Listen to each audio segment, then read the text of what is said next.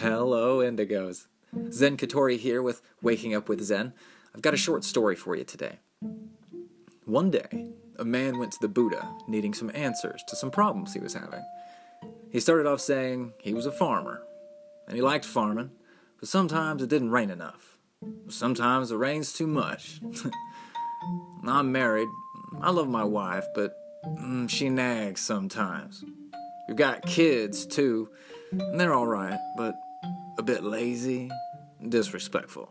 And the man just kept going on about all of his problems while Buddha listened intently. After the man finished, Buddha said, I'm sorry. I can't help you with your wife's nagging. I cannot help you with your kids' disrespect. I cannot help you with the rain either.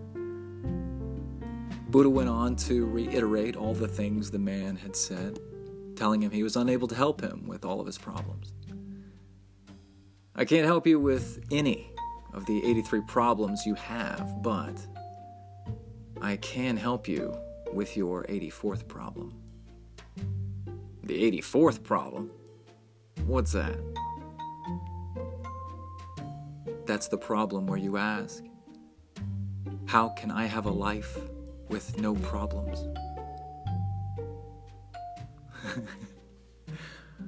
oh, it's possible.